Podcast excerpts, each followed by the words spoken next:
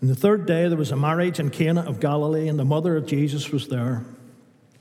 And, bo- and both Jesus was called and his disciples to the marriage. And when they wanted wine, the mother of Jesus said unto him, They have no wine.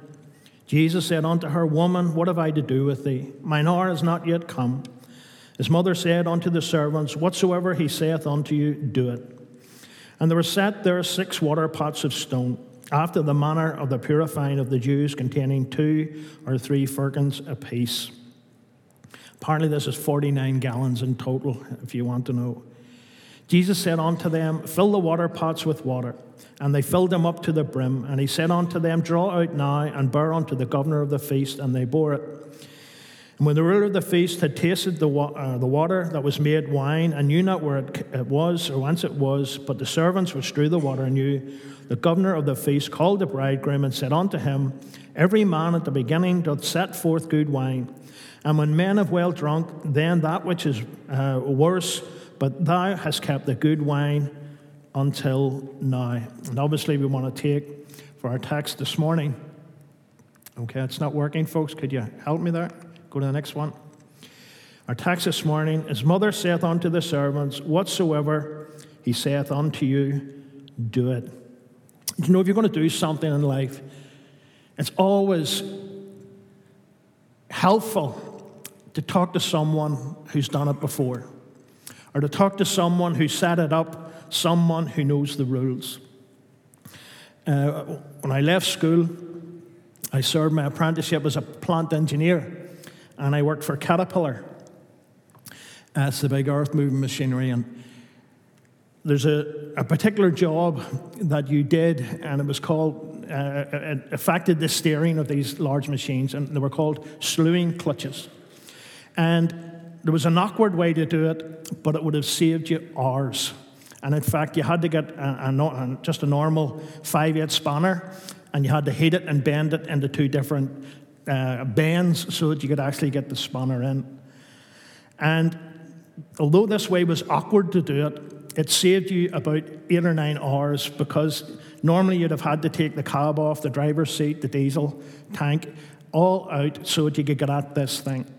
So I had an apprentice with me, and I said to him, Right, I have it prepped. I want you to just loosen the bolts. And I said, Whatever you do, tie a string to my spanner, and then if it falls, we can pull it back out without having to strip the whole machine again. Well, he didn't, and he dropped it. And it took me about nine hours to finish that job, all because he didn't do what someone who had done it many times knew. I dropped the spanner many times because it was a real awkward job, but always knew with a bit of string on it you could pull it back out.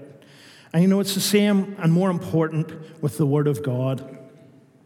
There's many people and many things that uh, or any books that you can read and, and many men and women you can listen to. But for me, the Word of God is final because we looked and we've seen that it's inspired. And therefore, Mary's uh, comment to the servants, it's a comment to us today. It's a comment to us today. Why listen to it? What was it about Mary? Was she something special? Or did, did she have special insights or special abilities? Or was she just another human being that the Lord blessed by using her to bring forth his plan for the purpose of the salvation of mankind? You see, Mary was special, but she was special in the sense that her simple faith taught us all a lesson. And you know, her faith wasn't just uh, in this instance. We'll see it in other places. But the main thing about Mary, as I said, there was nothing wonderfully special about her except that she was willing for the Lord to use her. But nowhere in the Bible does it say she is to be worshipped. And nowhere in the Bible does it say that she's to be prayed to or that she's sitting at the feet of a judgmental Jesus pleading for her people. She's in her grave resting until the Lord comes back. So, what do we got to note about her? We've got to note her faith, and we've got to note her obedience. Faith means nothing if there's no obedience following it. And we see in our reading there the first testament that was, or the first miracle, sorry, that was recorded in the New Testament. And the first word she uses, whatsoever. And that means that if Jesus asks us to do something, we are to do it, no matter what the cost, no matter how strange it may even seem at the time, no matter what it is, we have to obey the Lord Jesus Christ. She didn't say to the servants, Look, how will we think about it here? I want you to reason this out because if they'd have reasoned it out, they'd have told her, Mrs., you're a few sandwiches short of a picnic here. What she said was, Whatsoever he saith, do it. It's quite simple, but quite meaningful. And again, I said her faith wasn't just displayed at this instance, her faith was greatly displayed when she was told about how the Holy Spirit was going to come upon her and how that she would bear Jesus. And you know, we need to understand the predicament that this would have put her in because she had the potential to bring herself into danger and into great rejection. There was the potential of even being sold into slavery or being stoned to death. This was uh, not a thing which was acceptable in society back then. And there were young girls sold by their fathers into slavery because they'd got pregnant out of wedlock. Some of them would have even been stoned to death.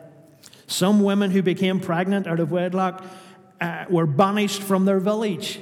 And the only way they could survive was they moved to another village and turned to prostitution. And that was the only way they could live. She would have been rejected by the man that she was uh, promised to. And this would have brought great shame on her family, especially her father.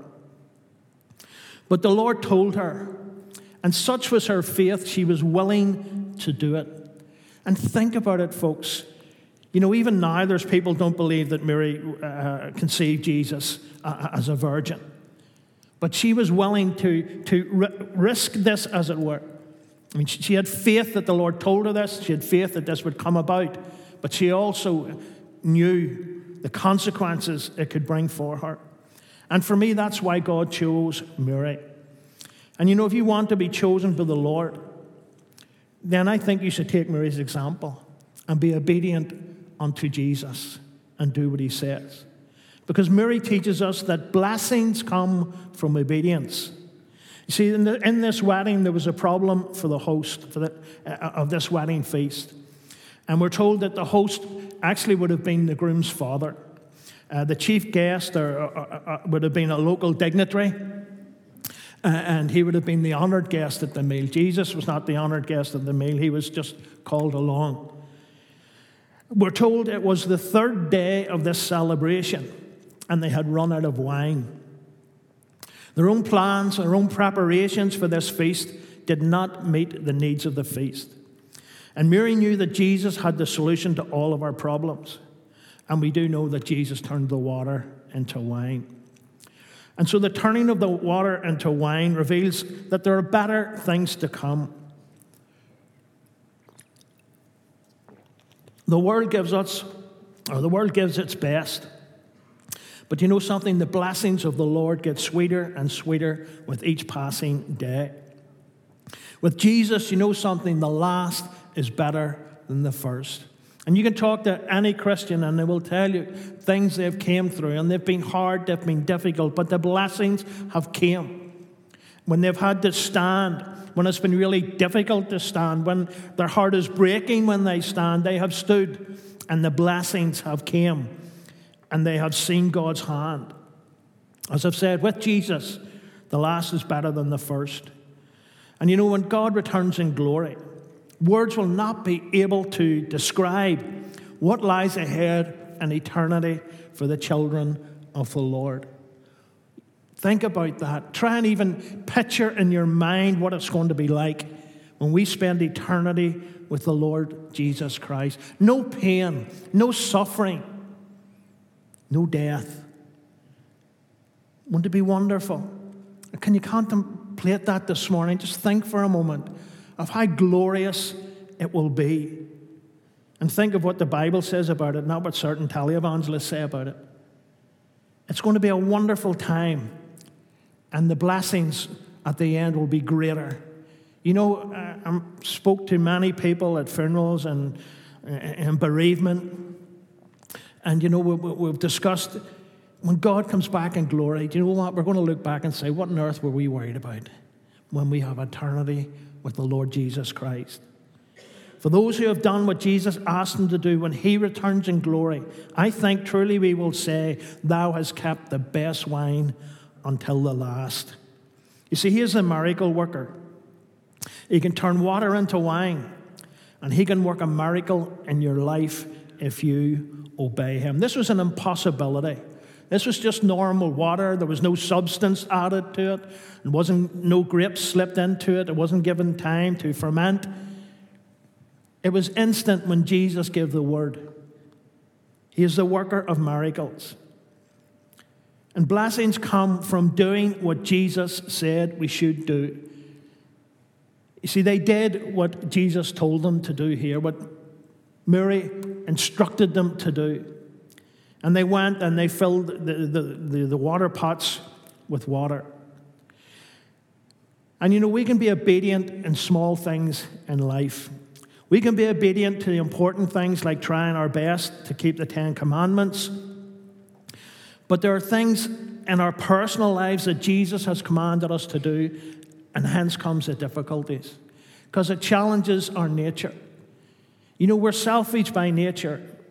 And let's be honest with each other. We think of ourselves more than we think of others at times. But there are things which Christ tells us to do in our personal lives. And we can't bargain with Him. We can't negotiate with the Lord Jesus Christ. There's plenty of people want to negotiate with God about their salvation and things. We'll look at that in a moment. We have to take responsibility to carry out His instructions to the full for me, that's what's wrong with society today. No one is taking on board personal responsibility. If somebody does something wrong, we're looking for an excuse as to why they did it. Wrong is wrong, sin is sin. And you know something, you'd be a lot happier in your life if you take responsibility for your actions and hold your hands up. And if you were wrong, you were wrong. If you're right, hallelujah. But at least take responsibility. We have to take responsibility to carry out his instructions to the full. We can't just take the ones that we like or fit in with our lifestyle, with our likes and our dislikes. His word is truth, and it's not given to spoil our lives. It's given to us to have life and to have life more abundant. You know, many people have spoke to, and even uh, I would remember myself sometimes, before I became a Christian, I was reluctant to become a Christian because you had to give up things. You know, we were told you had to give up this and you had to give up that. And I was, at that time, I was too content where I was. But you know something? When God asked us to do something, the blessings come, as I've said. We begin to realize that those things that were, were temporal were, were only temporal. We're only bringing a, a kind of joy, but the peace and the joy that God brings in your heart is well worth doing what Jesus asked you to do. What does Jesus ask us to do? He asks us to obey Him. He asks us to obey Him in everything. And one thing we need to obey Him with, and it's most important of all, is salvation. You see, there are those that tell us that Jesus does not expect us to totally obey him. And in a sense, yes, because he knows we're weak, he knows we'll make mistakes, but he also knows that we should repent. But there are those that claim that we are saved by grace. And therefore, when we sin, the Lord looks at us and sees the blood and sees the covering. And this basically states that we can do what we want because of His grace, we will not be judged. Brothers and sisters, and my friend this morning, that is a lie straight from the Father of lies. It is a lie straight from the Father of lies. You cannot willingly sin and think, I'm okay because I'm covered by the blood. Because I would question your salvation in the first place if that's your attitude. When we are saved, we are to live as sinless as we can. Yes, we're going to make mistakes, but to deliberately think that you can commit adultery, it's okay, I'm a Christian, it's all right, I'm covered by grace. To steal from someone, It's okay, I'm covered by grace. I wasn't that much a stole anyway. I want to warn you this morning with sincerity. You need to get right with Jesus if that's your attitude. Yes, we're saved by grace, certainly. But it doesn't give us a license to sin, it gives us a license to live for the Lord Jesus Christ. Another thing is, people today are told that they're good people and don't need to be saved. Sadly, even from some pulpits, people have been told that God loves them and it doesn't matter what they're doing, His grace will be your entrance into heaven. I told you before about a gentleman I met one night. We were way back in Strandtown days, we were on the door to door team. And I was out with one of the, the brothers in the church, and we met this guy. I'll not say what church he's from because this was his personal opinion. I don't know if it was a doctrine of his church. But when we met him at his door, we were talking to him. We asked him, you know, you, well, we didn't blatantly come out and say, Are you saved? Are you a Christian? Or what church do you go to? He told us. We said, Have you ever committed your life to the Lord? And he says, Yes. And then he said, Do you know, becoming a Christian is a process. Becoming a Christian is a process. And according to what he was taught, what he said he was taught in his church, was God is over there. And whenever you become a Christian, you begin to learn and uh, begin to be a better person. And then you begin to uh, read the Word of God and you become a better person. You begin to volunteer charitable work. You become a, and eventually, and eventually, and eventually you'll get to God. Brothers and sisters, that's not what the Word of God said. Salvation, our works do not produce salvation, salvation produces works. You are saved the minute you get on your knees and call upon the Lord Jesus Christ for the forgiveness of your sins. And yet people believe they don't need to do that. Many people have you heard say, Sure, I'm not a bad person. I'm doing nobody any harm. No, you're not. But you fall short of the glory of God. And Jesus said, You need to be saved. I wonder what people will say when Jesus comes, to, comes back to earth and they're standing in front of them. And they say to Jesus, Sure, it was okay, your grace covered me. Jesus will say, Where did I say that? In fact, he'll say, Did you not read what I told Nicodemus in John 3, verse 2? Truly, truly, I say unto you, except a man be born again, he cannot see the kingdom of God. That's plain English. You can't even take the Hebrew and the Greek and play with words and turn that around. And some have tried. You must be born again.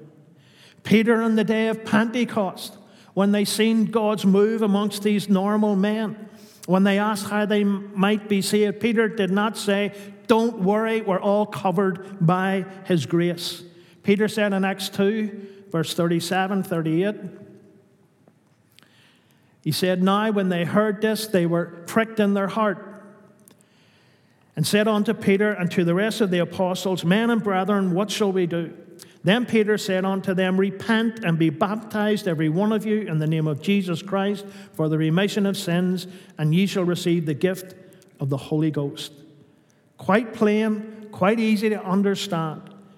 This was Peter, as we've seen, we've been looking at this the past couple of weeks, who spent 40 days along with the other disciples with Jesus getting instructions as to what they were to do as they took the gospel, as they birthed the New Testament church, as they, they waited, they were filled with the Holy Ghost. They went out, Peter stood in the steps of Jerusalem, and he preached a wonderful sermon, and, and it, their hearts were pricked, it says, and, and they wanted to know, well, how can, we be, how can we be saved? How can we come to know this Jesus?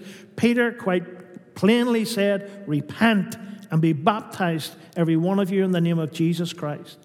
Turn from your sins. In other words, stop living for yourself, and this does away with the uh, you can live as you want message. Turn from your sins, stop living for yourself, and live for God. Become a new creature in Christ. Try your best to live a life pleasing to the Lord, not to yourself and to the world. Not to yourself and to the world. We need to be saved, and there's only one way to be saved. You know, sadly, a very prominent televangelist was getting interviewed on TV, and he was asked, Is there many ways into heaven, into the kingdom of God? And he was asked, Was Jesus the only way? Sadly, he refused to answer. And he said, Well, I wouldn't say that. Well, let me tell you what Jesus said in John 14, verse 6. Jesus said unto him, Okay, listen, folks. This is Jesus talking. And he's not talking about someone else, he's talking about himself. I am the way, the truth, and the life. No man cometh unto the Father but by me. No man cometh unto the Father but by me.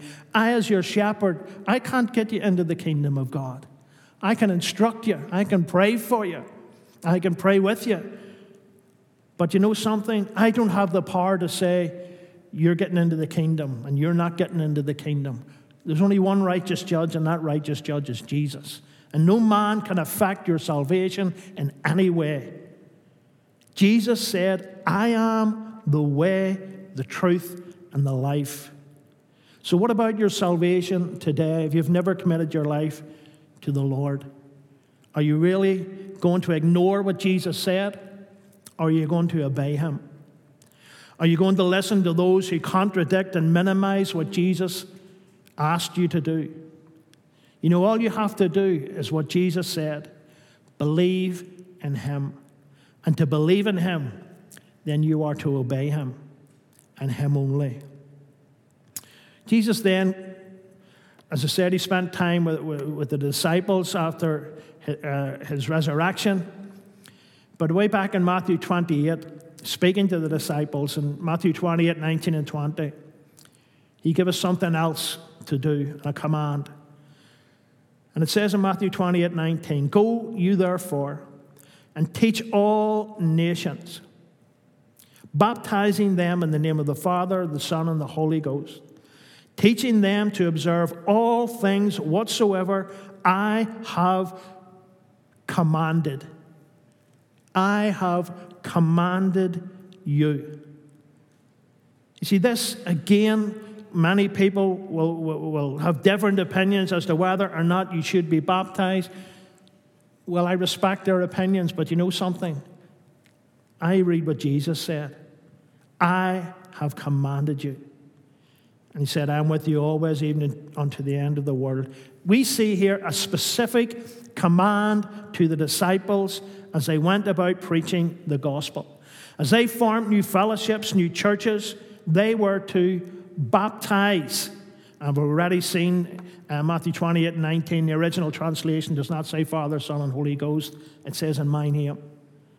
And so the disciples didn't uh, diso- uh, disobey Jesus. He commanded the disciples to baptize believers. For me, that would mean it is important. It's not optional. I believe it's obligatory. No one can suggest anywhere, and again, they can play with the Hebrew and the Greek if they want, but they cannot suggest that Jesus told them to take it lightly. They cannot suggest that Jesus said an infant can be baptized. You know, in the Word of God, and that is the final say in all things, but in the Word of God, when a child was born, a sacrifice was brought to the temple to thank the Lord, particularly the firstborn. And the child was brought before the altar. And the high priest was God's servant, God's representative, acting on behalf of God in this ceremony. And the parents give the child to the high priest. And he took the child and he prayed over it. And handing the child to the priest was the family dedicating themselves to bring that child up in the ways of God. And the priest holding the baby would have prayed for the baby, would have prayed God's blessing on the child. Then he would have handed the child back to the parents with the command to bring this child up in the ways of God. And that wonderful portion where Mary and, and uh, Joseph brought Jesus to the temple. God's servant said, Now let mine Thy servant depart in peace, for mine eyes have seen thy glory. He was holding Jesus, and he was holding him up to the Lord, praising God for what God had allowed him to see.